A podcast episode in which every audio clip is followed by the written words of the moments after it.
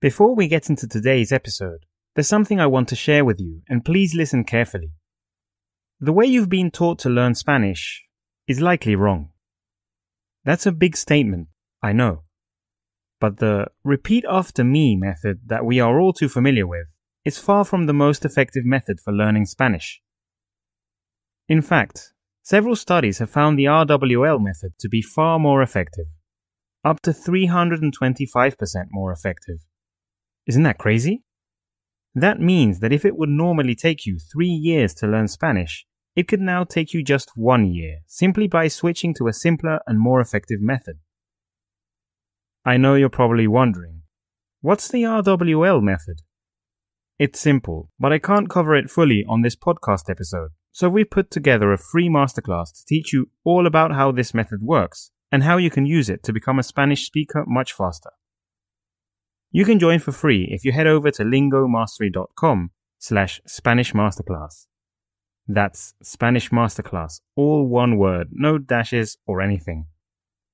www.lingomastery.com slash Spanish Masterclass. See you there. Now, let's get on with the episode.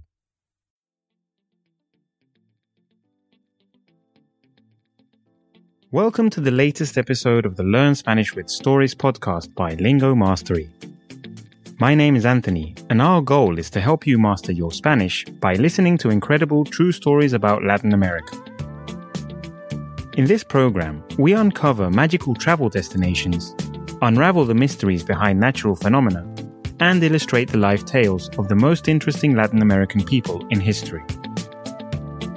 By combining the power of the reading while listening and storytelling techniques, you will be able to boost your language skills and become fluent in the Spanish language. Find the transcript of this episode and a very useful translation at podcast.lingomastery.com. Also, if you want to boost your language learning by up to a proven 300%, it's time for you to check out our 5-day free Spanish masterclass. You can find it on lingomastery.com slash Spanish Masterclass. That's lingomastery.com slash Spanish Masterclass. Check it out. Finally, if you are interested in learning Colombian Spanish and discovering more about Colombia, we recommend listening to Spanish Colombiano. In this amazing podcast, Jorge will help you to improve your fluency while learning about Colombian culture. Find the link to the Spanish Colombiano podcast in our episode show notes. There is a strange event that occurs in Latin America when it comes to the economy. It tends to fluctuate unexpectedly when political changes happen, and it is very hard, if not impossible, to predict how it is going to turn out in the medium and long term. Yes, political transitions used to directly affect economies all around the world but in this region, they usually lead to extreme ups or downs. At such times, governments take actions as peculiar as eliminating several zeros from the national currency value, which obviously won't help to stop inflation from rising in the long run. Heck, if the positive effects are still felt after two months, the desperate measure is considered a success. Enter cryptocurrencies, the potential fix for the Latin American economy. In this episode, number 27 of our podcast, we are going to explore some of the aspects of these financial phenomena and talk about the increasingly relevant crypto market. Are these digital transactions going to save the economies of the countries that are worst off? Perhaps crypto trading is going to transform Latin America for the better. Let's see. Episodio 27. Economía en Latinoamérica. Criptomonedas en auge. Latinoamérica es una región bastante amplia, que abarca desde Cabo de Hornos, en Chile, hasta Tijuana, en México, y que tiene una riqueza cultural inmensa, así como increíbles recursos naturales y monumentos históricos fascinantes. Entre estos dos extremos geográficos se encuentran más de 40 naciones y territorios, en los que se habla principalmente español pero donde se cuenta con más de 400 lenguas propias de las diferentes comunidades que habitan cada zona.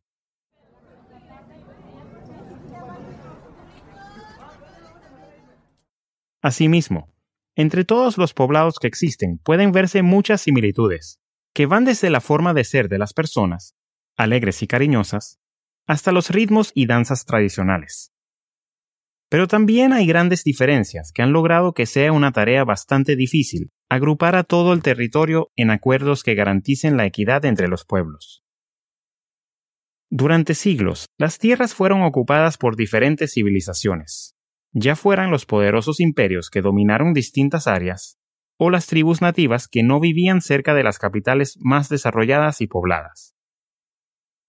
En ese momento, la economía era de cierta manera primitiva, basándose en las actividades que llevaban a cabo de manera local, como la agricultura o la pesca, y el comercio era limitado en comparación con la actualidad. Luego, con la apertura de la región al resto del mundo, la economía tuvo que cambiar, mejor dicho, evolucionar, y los intercambios comerciales ayudaron al proceso de globalización, que cada vez está más presente y es más visible. Ahora, como es lógico, con los distintos gobiernos que han tenido lugar en las naciones de América Latina y el Caribe, el manejo de los recursos ha hecho que hayan tenido periodos de gran bonanza y también de gran escasez. Cuando los europeos aún estaban en Latinoamérica, se establecieron gobiernos de poder absoluto en todos los aspectos, concentrándose en la explotación de los recursos y rindiendo cuentas únicamente a la corona.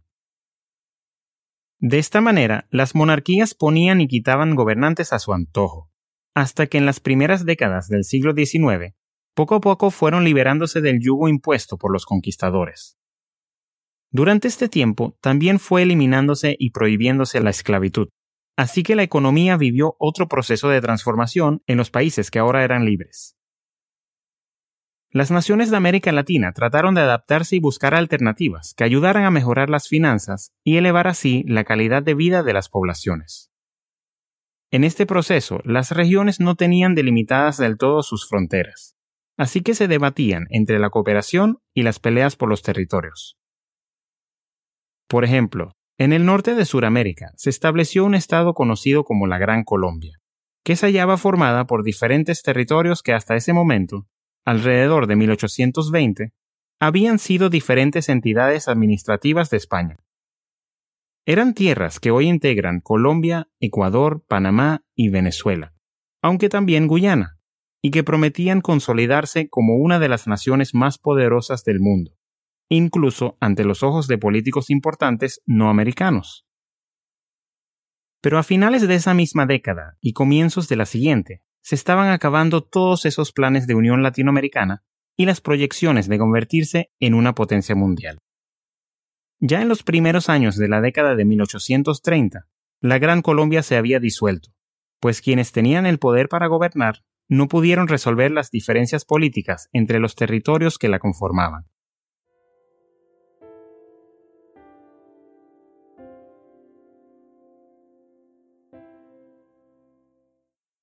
Esto llevó a que nuevamente la economía cambiara en cada una de las naciones que se formaron luego. Debemos recordar que cada país de la región estaba enfrentando sus propias dificultades en los aspectos políticos y sociales, y que esto afectaba directamente la administración de los recursos y los medios de producción. Después de esta fase, los primeros gobiernos fueron dictaduras, algunas más crueles que otras, donde la mayoría se encontraba bajo mandatos militares. Sin embargo, a pesar de que luego vinieron democracias, con algunas excepciones como Cuba, lo que siempre ha afectado más la economía ha sido, y sigue siendo, el elevado nivel de corrupción que se impone en toda la región latinoamericana. Así es, lamentablemente, hay una especie de círculo vicioso entre la corrupción, el desempleo y los altos niveles de pobreza en muchos de estos países. Incluso en las economías más fuertes, como se proyecta Panamá en los próximos años, se ven este tipo de ciclos, aunque en menor escala. Un caso bastante notorio y reciente es el de Venezuela, donde la inflación tan monstruosa del país ha hecho que, hasta el año 2021, le hayan quitado nada menos que 14 ceros a la moneda. No, no me he equivocado ni estoy inventando esta cifra. Para tratar de enmascarar la devaluación que el gobierno ha propiciado, La medida que tomaron fue simplemente lo que llamaron reconversión monetaria, que no fue nada más que remover progresivamente varios ceros a la moneda. En apenas tres reconversiones, eliminaron 14 ceros de todas las transacciones. Y esto es algo bastante difícil de imaginar para quienes no han vivido algo así. Es decir, un bolívar en el año 2022 equivale a 100 billones de bolívares en el año 2006. No obstante, en los últimos años se ha fomentado la dolarización de la economía de los países con crisis, como las de Argentina y Venezuela, y se han encontrado alternativas para que los ingresos y ahorros que se posean no se devalúen en la moneda local. La alternativa más importante es la entrada al mercado de las criptomonedas, logrando hacer movimientos importantes con ellas en este punto, como pagar bienes y servicios. También se pueden convertir monedas, ahorrar e incluso invertir.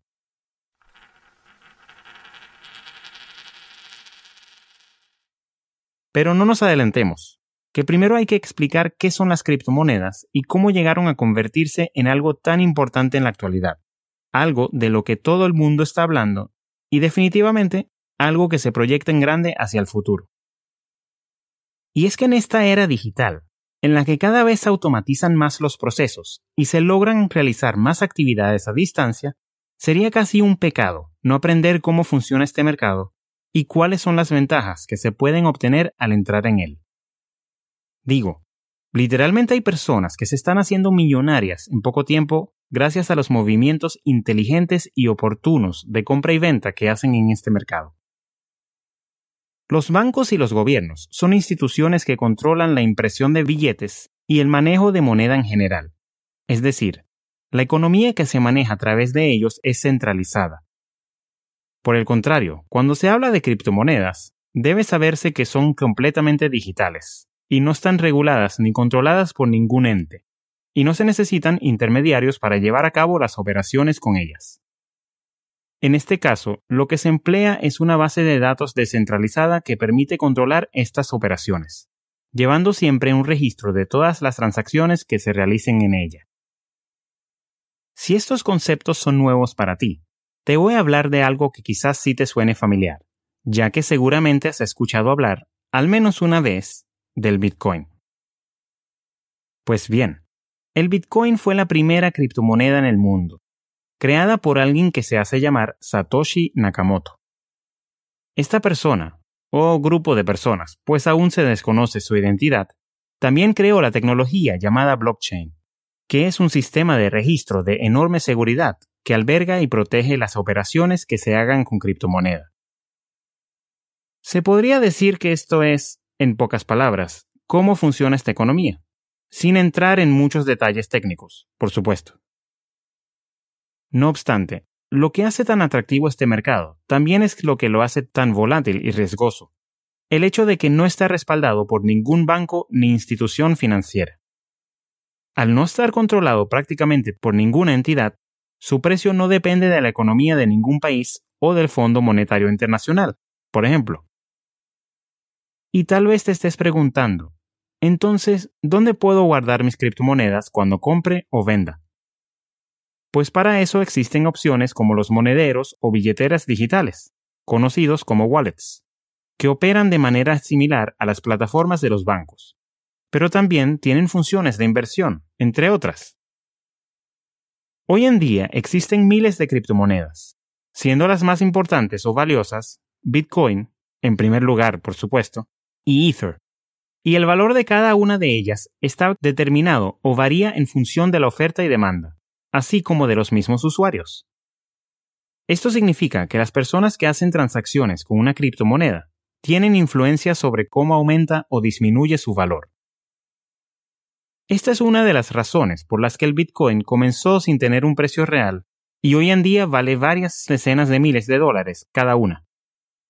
De hecho, existe una anécdota, 100% real, que recuerda la primera operación de intercambio de bitcoins por algo físico y fue la compra de dos pizzas por 10.000 bitcoins en el año 2010.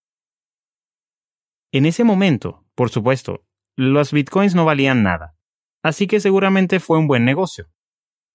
pero creo que esas pizzas resultaron ser las más costosas del mundo a mediano plazo. De hecho, el culpable dice que fue un gran error, pero no se arrepiente porque ayudó a Bitcoin a cobrar notoriedad.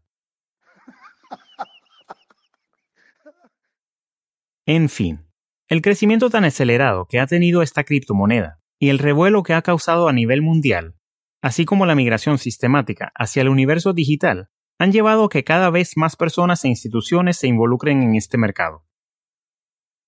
Ahora, volviendo al tema de este episodio, según informes del Banco Mundial, la región de América Latina y el Caribe ha sido la que más ha sufrido a raíz de la pandemia mundial del COVID-19, pudiendo ver efectos negativos también a mediano y largo plazo. Incluso, esta entidad aseguró que el crecimiento económico de la región en el año 2021 fue mucho menor de lo esperado. Entonces, para fortalecer la economía nacional, algunos gobiernos han tomado medidas en este entorno tecnológico, como el de Nayib Bukele en El Salvador, quien se arriesgó a oficializar el Bitcoin como moneda de curso legal en el país. Esta fue la primera nación en hacerlo y promulgar leyes al respecto, algo que generó bastante polémica en el mundo y opiniones encontradas sobre cómo se está llevando a cabo. Otros estados también han creado sus propias criptomonedas, como es el caso de Venezuela, donde una parte de la economía se ha anclado al llamado petro. En este país ha ido aumentando el costo de ciertos bienes y servicios, como la expedición de pasaportes o el salario mensual de los trabajadores, según el precio que tenga esa criptomoneda. También durante las primeras semanas de 2022 se anunció la entrada de Río de Janeiro en este mercado, con la intención de invertir el 1% de los fondos de tesorería en Bitcoin y crear su propia criptomoneda para convertirse en la ciudad pionera de Brasil. Por otro lado, existe la minería de criptomonedas, la cual es otra manera de obtenerlas. La minería se resume en utilizar los recursos de un computador, es decir, la potencia informática de sus componentes para resolver problemas matemáticos complejos en la red, y así validar las transacciones que se realizan en ella. Tal vez suene un poco complicado, pero cada vez que las personas que se dedican a la minería procesan bloques de transacciones, esto se convierte en la introducción de nuevas monedas a la red, por ejemplo, nuevos bitcoins. Estos bloques son agregados al blockchain, y cada vez que se logra completar con éxito este proceso, surgen nuevos bitcoins, o la moneda que se esté minando. Oh. Al mismo tiempo, estas operaciones hacen que la red sea más segura, ya que los mineros se aseguran de que cada transacción sea procesada correctamente, y así evitan que haya falsificaciones o que se puedan duplicar. Este proceso implica un elevado consumo de electricidad, razón por la cual suele ser mucho más rentable en países donde el costo de este servicio es bajo. Como ya mencioné, actualmente existen miles de criptomonedas en el mercado, ya que es relativamente fácil crear una nueva criptomoneda.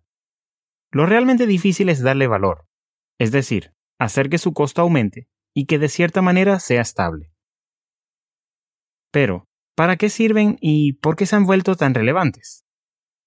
En primer lugar, para comprar y vender bienes o servicios, aunque esto depende de cuál moneda se trate y si es aceptada como medio de pago. Y más importante aún, para invertir y no tener tu dinero en un banco o guardado bajo el colchón. En este sentido, actualmente hay otra clase de bienes que están logrando el movimiento de millones de dólares entre inversionistas de todo el mundo, incluyendo a los latinoamericanos de todas las edades, los famosos NFT.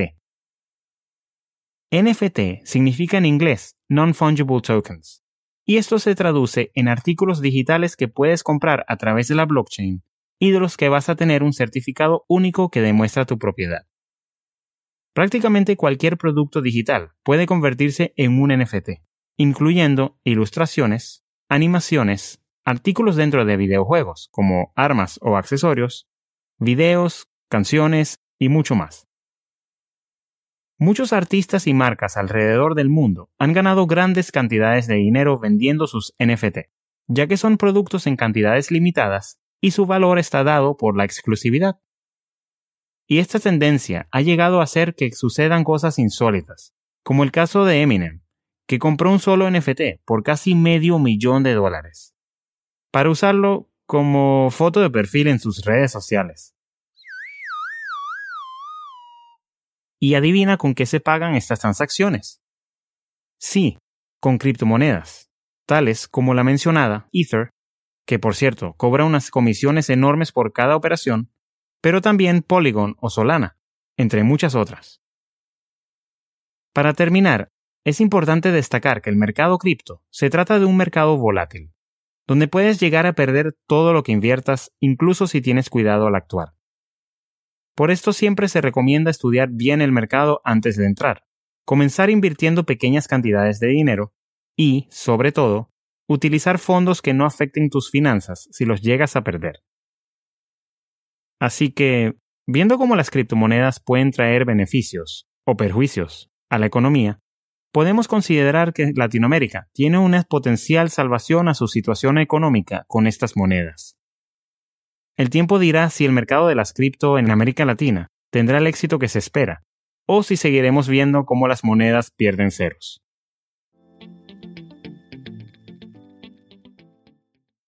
This has been the 27th episode of the Learn Spanish with Stories podcast. Economía en Latinoamérica. Criptomonedas en auge. Were you aware of the initiatives and actions that some Latin American countries are taking in the cryptocurrency market? What do you think about the future of NFTs in this region? The following is a section of questions for you to test your knowledge on the story and to make sure that you've understood everything. Are you ready? Let's start. Question 1.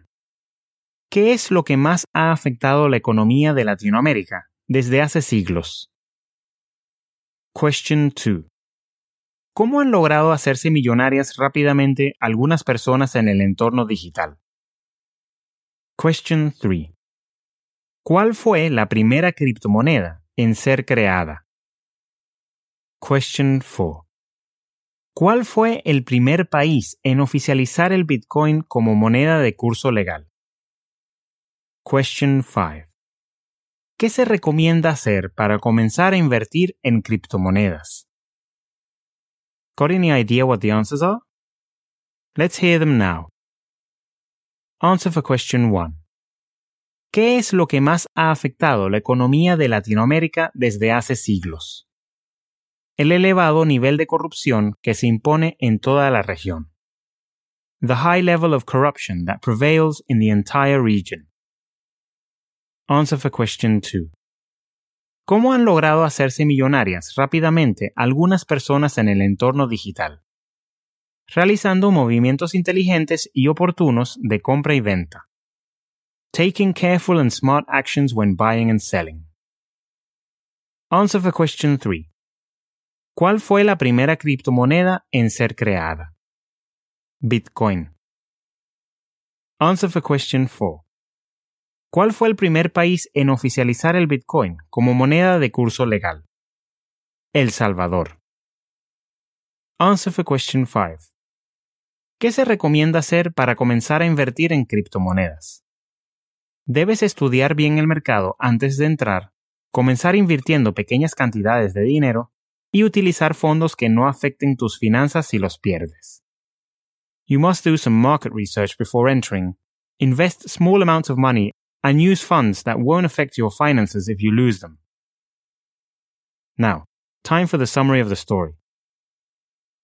Latin America is a vast region, formed by more than 40 countries and territories, that has overcome great changes throughout time.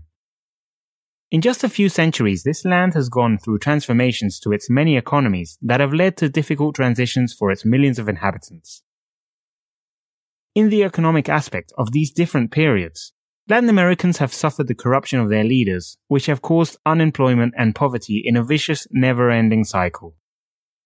But one of the alternatives that governments and people have taken to rise above these problems are investments in cryptocurrency, a digital asset based on blockchain, which is a technology created by the father of Bitcoin. This is a revolutionary concept that takes advantage of a decentralized network to allow the trading, transactions, and usage of digital wallets for an ecosystem that is currently creating millionaires overnight.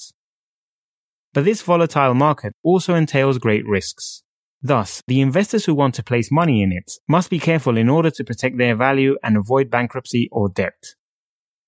The crypto market may be the solution for Latin America's economic situation, but it is still early days and time will tell. Thank you as always for listening to the Learn Spanish with Stories podcast. You are one step closer to mastering the Spanish language, so don't stop now. Remember that you can find the transcript and English translation on podcast.lingomastery.com, and that we recommend you to subscribe on iTunes, Spotify, or whatever other platform that you are using to stay updated on the latest episodes. Again, that's podcast.lingomastery.com. I also want to remind you that we have our special gift promotion going on with the 5-day free Spanish masterclass. Join the masterclass now at lingomastery.com slash Spanish Masterclass. Oh, and remember to check out the Spanish Colombiano podcast if you want to learn Colombian Spanish and get to know the Colombian culture. You can find the link in the show notes. See you in the next episode, Spanish learner.